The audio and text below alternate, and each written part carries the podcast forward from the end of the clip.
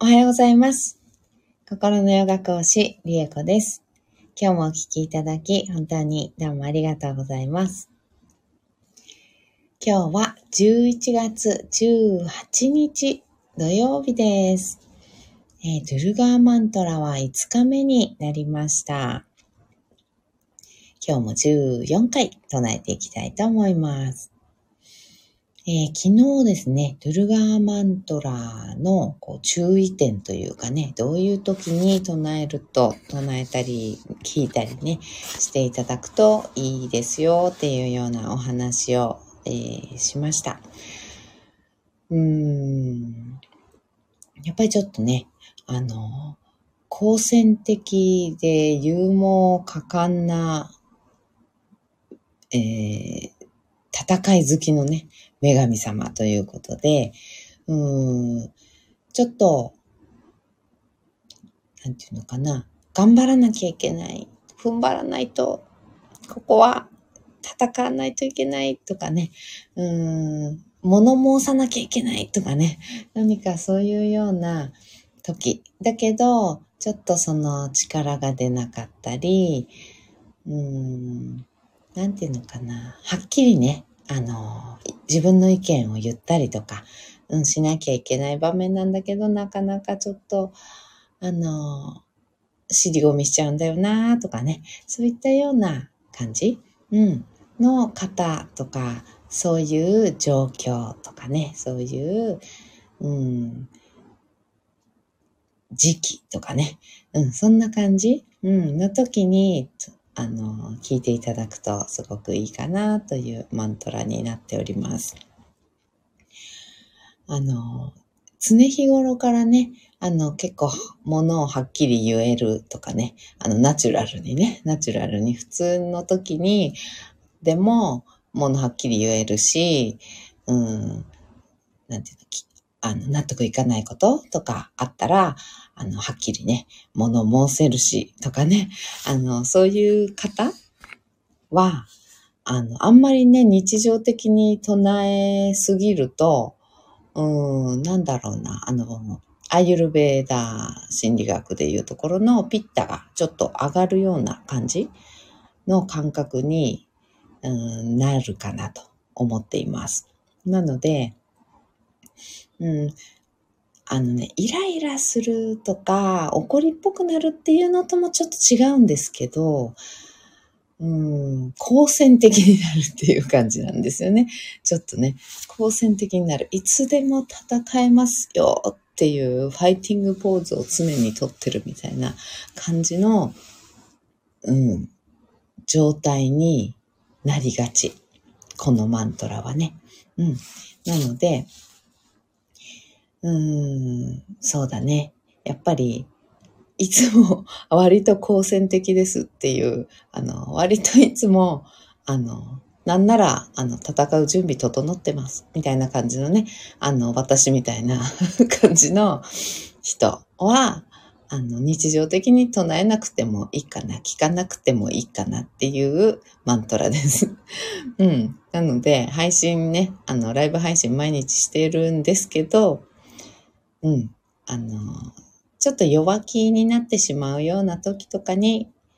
あの、選んでいただくマントラかなと思っております。はい。そして、えー、昨日ですね、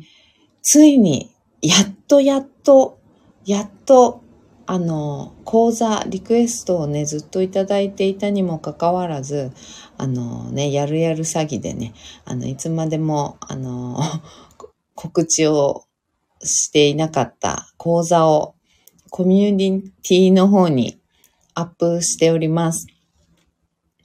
えー、題して、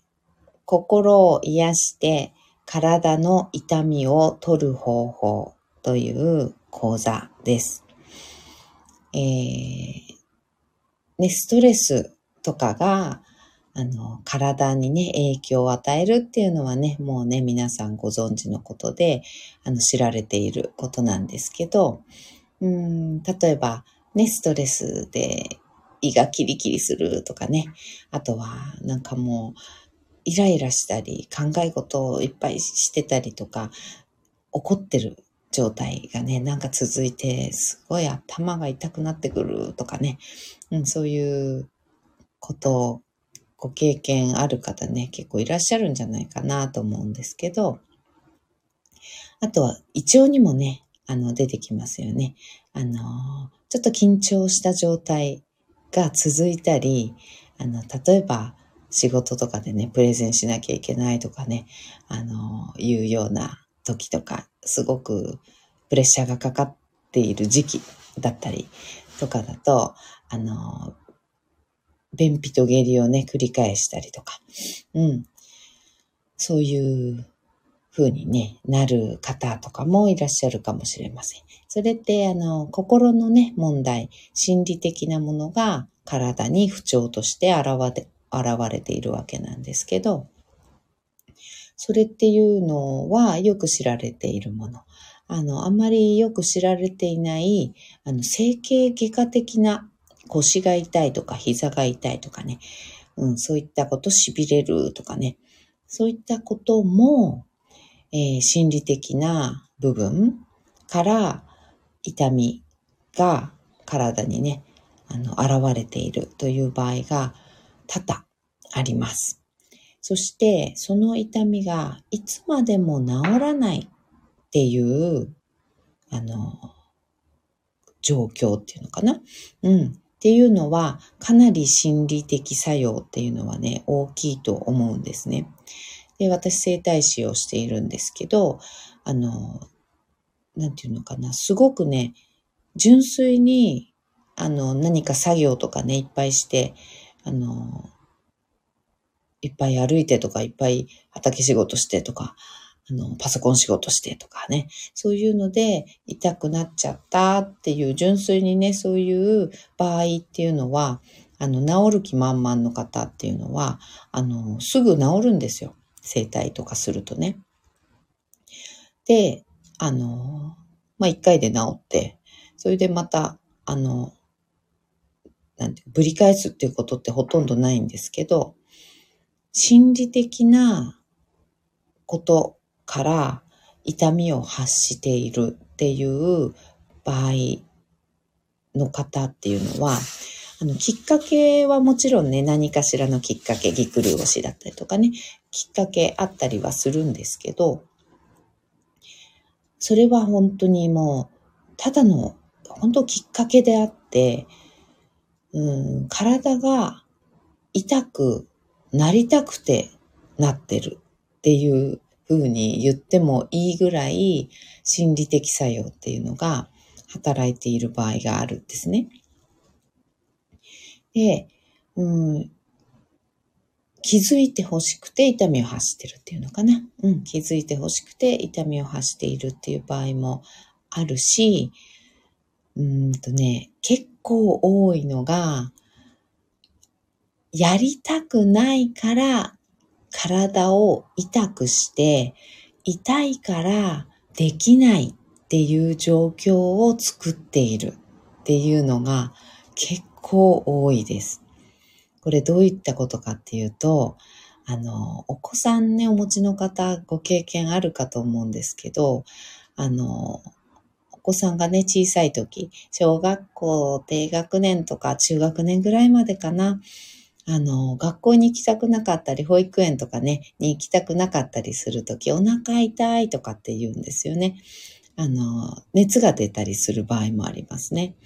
お腹痛いって言って、下痢してたりとか。うん。下痢とかになってないけど、とにかくお腹痛いっていうふうに訴える。で、学校お休みすると、もうすっかり良くなって、もう元気、いつも通りみたいな 感じに戻るっていうね。あの、全然痛くないみたいな。熱も下がったみたいなね、感じになる。うん、っていうことってね、あの、よくある、ご経験ある方ね、多いと思うんですね。で、お子さんだと特にね、わかりやすくそうやって出てくるんですけど、あの、行きたくないんですよ。学校に行きたくない。保育園とかにね、幼稚園とかね、行きたくない。だから、お腹痛くなったり、熱が出たりするんです。うん。それは本当なんです。本当に痛いし、本当に熱出てるんだけれども、その行かなくていいよ、じゃあお休みだねっで、なってお休みになった瞬間にもうそのストレスっていうのがなくなるので、あの、痛くなくなるんですよ。うん。そういうのって結構あるんですよね。大人でもあるんです。うん。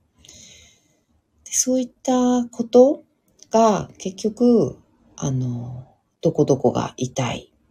っていう、あの、ことにね、あの、なってるんですよね。ストレスがね。うん。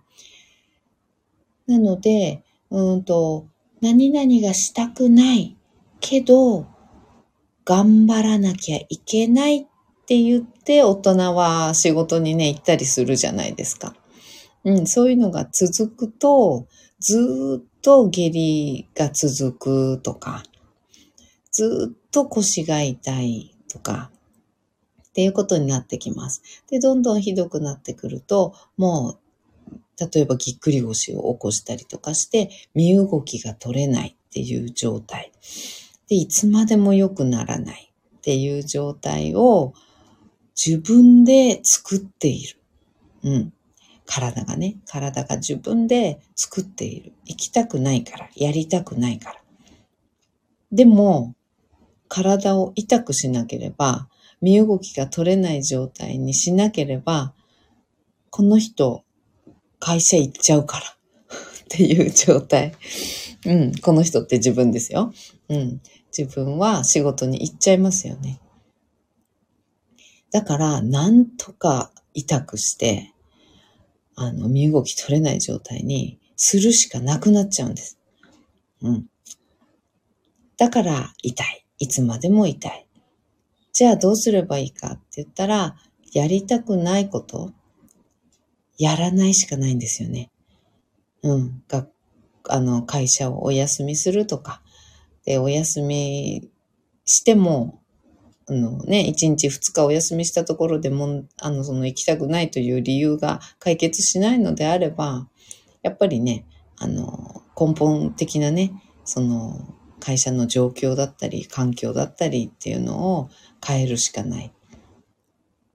会社に行きたくなるような、気楽にあの仕事ができるような職場環境にあのするとかね。なんていうかそういう根本的な解決をするしかない。もしくはそこまで、うん、不調が続くようなストレスがかかるお仕事とか職場であれば、まあ私だったらね、あの、やめちゃいますけど、うん。やめちゃいますけど、まあそうもいかないね、場合っていうのは多々あるのかなとは思うんですが、うん。そういう根本的な解決を、あの、しないと、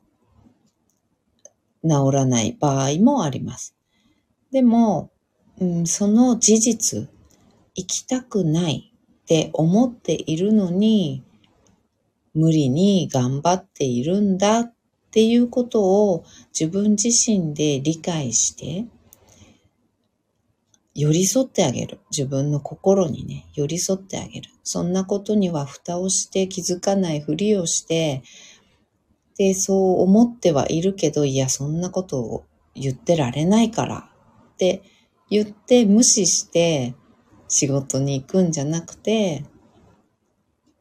その行きたくないよねっていう、あれがこうでこうだからこうなんだよね、だから嫌なんだよねって、ちゃんと寄り添ってあげる。認めてあげる。うん。っていう。で、時には休んだりね、してあげる。なんかとってもひどい時とかね、不調な時、うん、はよっぽど嫌な時なので、そういう時はね、あの何か理由をつけてでもね、休んであげるとか、有給ね、取ってあげるとか、っていうふうに、あの、自分の心の方にね、もう少し、もう一歩、二歩寄り添って、うん、対応してあげるっていうことが、すごく解決につながっていきます。っていうようなことを、うん、講座にまとめたものなんです。その癒す心に寄り添って、じゃあ何が問題なのっていうところをね、心に聞いていく。なんで腰が痛いの？なんでこんなにいつまでも膝が痛いの？ね。うん、頭、しょっちゅう頭痛くなるの？ってこれなんだろう？っていうのを心と体に聞いていくんです。そしてそこを癒していく。どうすれば治るかな？どうすれば痛みを発さなくても良くなりますか？っていうことを心と体に聞いていって、で、癒していくっていうようなワークをこの講座ではやっていきます。なので、あの、本当にね、根本解決になるし、その場でね、すっとね、痛みがね、なくなるっていう方もいらっしゃるんですよ。もう痛くないです。次の日からもう痛くなくなりましたとかね、っていうご報告結構たくさんいただいてます。うん、私自身は、あの、原因不明の腕の痺れ、首から腕、指先までのね、原因不明の痺れが4日で治りました。病院に行っても、整骨院とかに行っても、針を打っても治らなかった痺れ、うん、が、このワークで4日で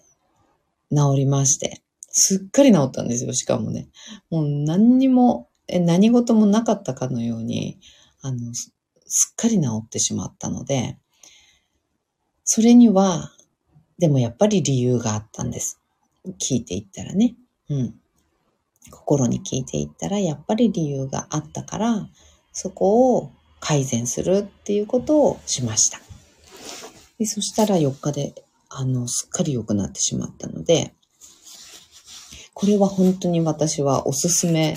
中のおすすめのワークで、あの生体師としても、心のヨガ講師としても、本当にね、もう最高だなって思っているワークです。うん。なので、ぜひともね、あの、えっと、コミュニティの方に、うんと、行っていただくと、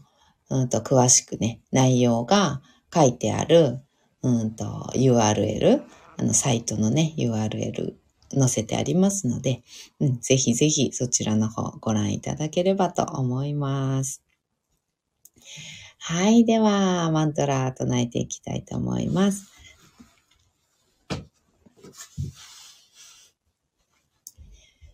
えー、座を見つけていきましょう。深く座ります。骨盤を立てた状態。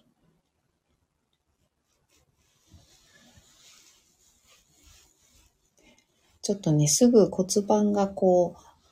う、ぐっと立てようとするんだけど、すぐね、あの、丸くなっちゃう、腰が丸くなっちゃうよっていう方は、あの、椅子であれば深くえっ、ー、と、背もたれとね、うん、座面の隙間にこうお尻をぐぐぐっと入れていくような感じ、角のところにね、入れていくような感じで、体起こしてあげると、背もたれに自然にね、ぐっと骨盤を支えられてる状態、あの、作れますので、まず深く座るっていうのをね、あの、気をつけてみてください。あと、床にお座りになる方は、あの、壁際にね、座っていただくと、壁を使って、うんと、壁と床の、うん、ところですね。角のところにお尻をぐぐぐっと入れ込むようにして深く座って体を起こすと壁が骨盤をぐっとね、あの、押し上げてくれる感じ。うん。あの、そうですね。立てておく感じにしてくれますので、壁に骨盤を立ててもらってる状態を作って、そこから背骨を空に向かって伸ばしていく。っていう感じにするとね、あの、すごく楽に骨盤立った状態作れると思います。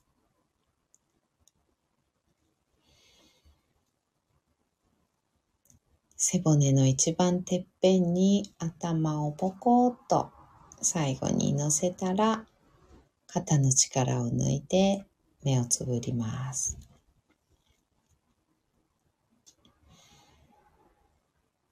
大きく息を吸いましょう。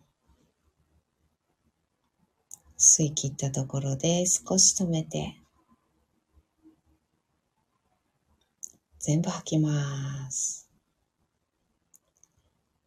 吐き切ったところでもう少し止めましょう。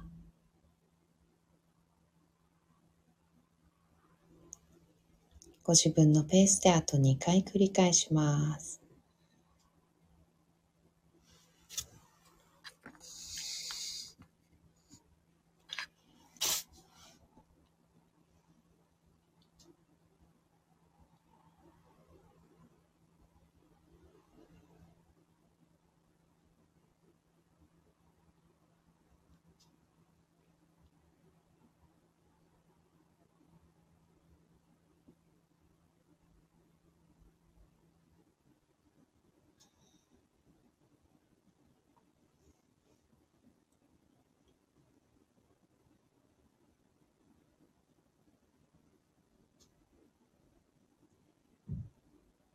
吐き切ったらいつもの呼吸に戻しましょう。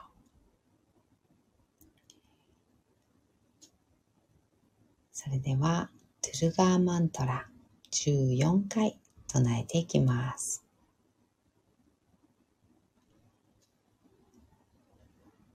Om Dum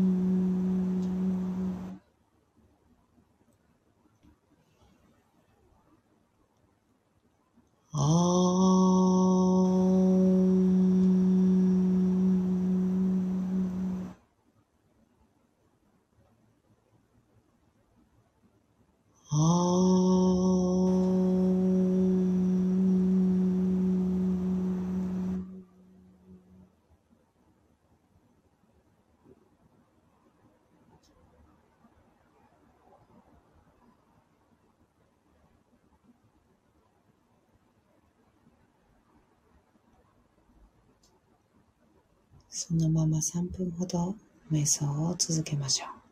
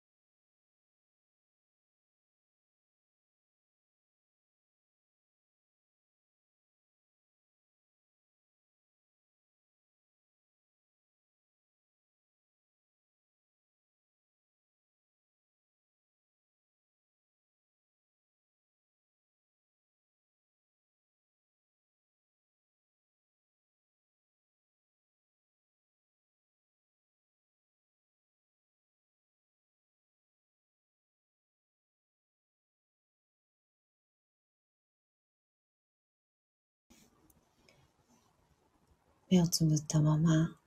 大きく息を吸います。吸い切ったところで少し止めて全部吐きましょう。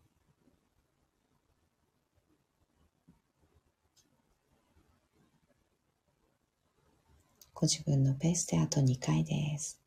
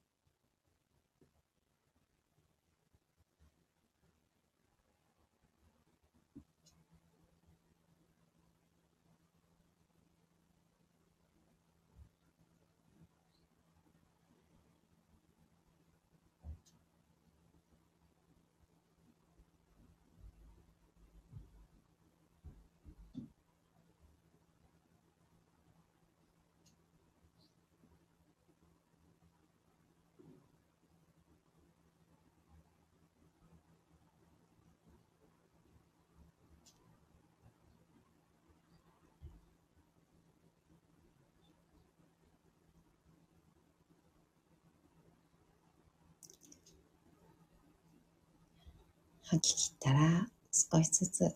まぶたを開いていって目が光に慣れてからそっと開けていきましょう。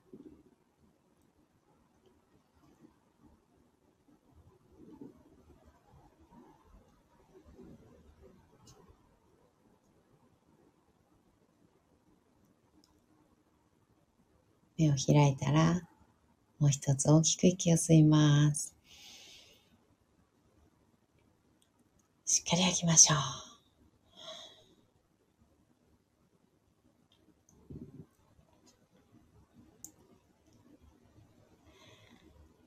はい。今日もお聴きいただき、本当にどうもありがとうございました。今日も一緒に進化を生きていきましょう。ではまた。バイバーイ。